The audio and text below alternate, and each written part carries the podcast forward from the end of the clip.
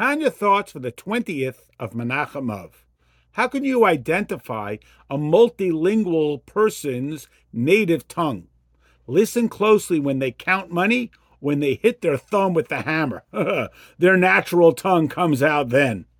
Our is stuck in a foreign world and a foreign body. The love we can teach it is always going to battle with my love for caramel corn. So Tanya recommends we appeal to its natural love, not one produced by achievement or study, rather the raw, essential, innate identity love we all contain. That's the true love. We're born with it. It's there no matter what, and it is always reachable.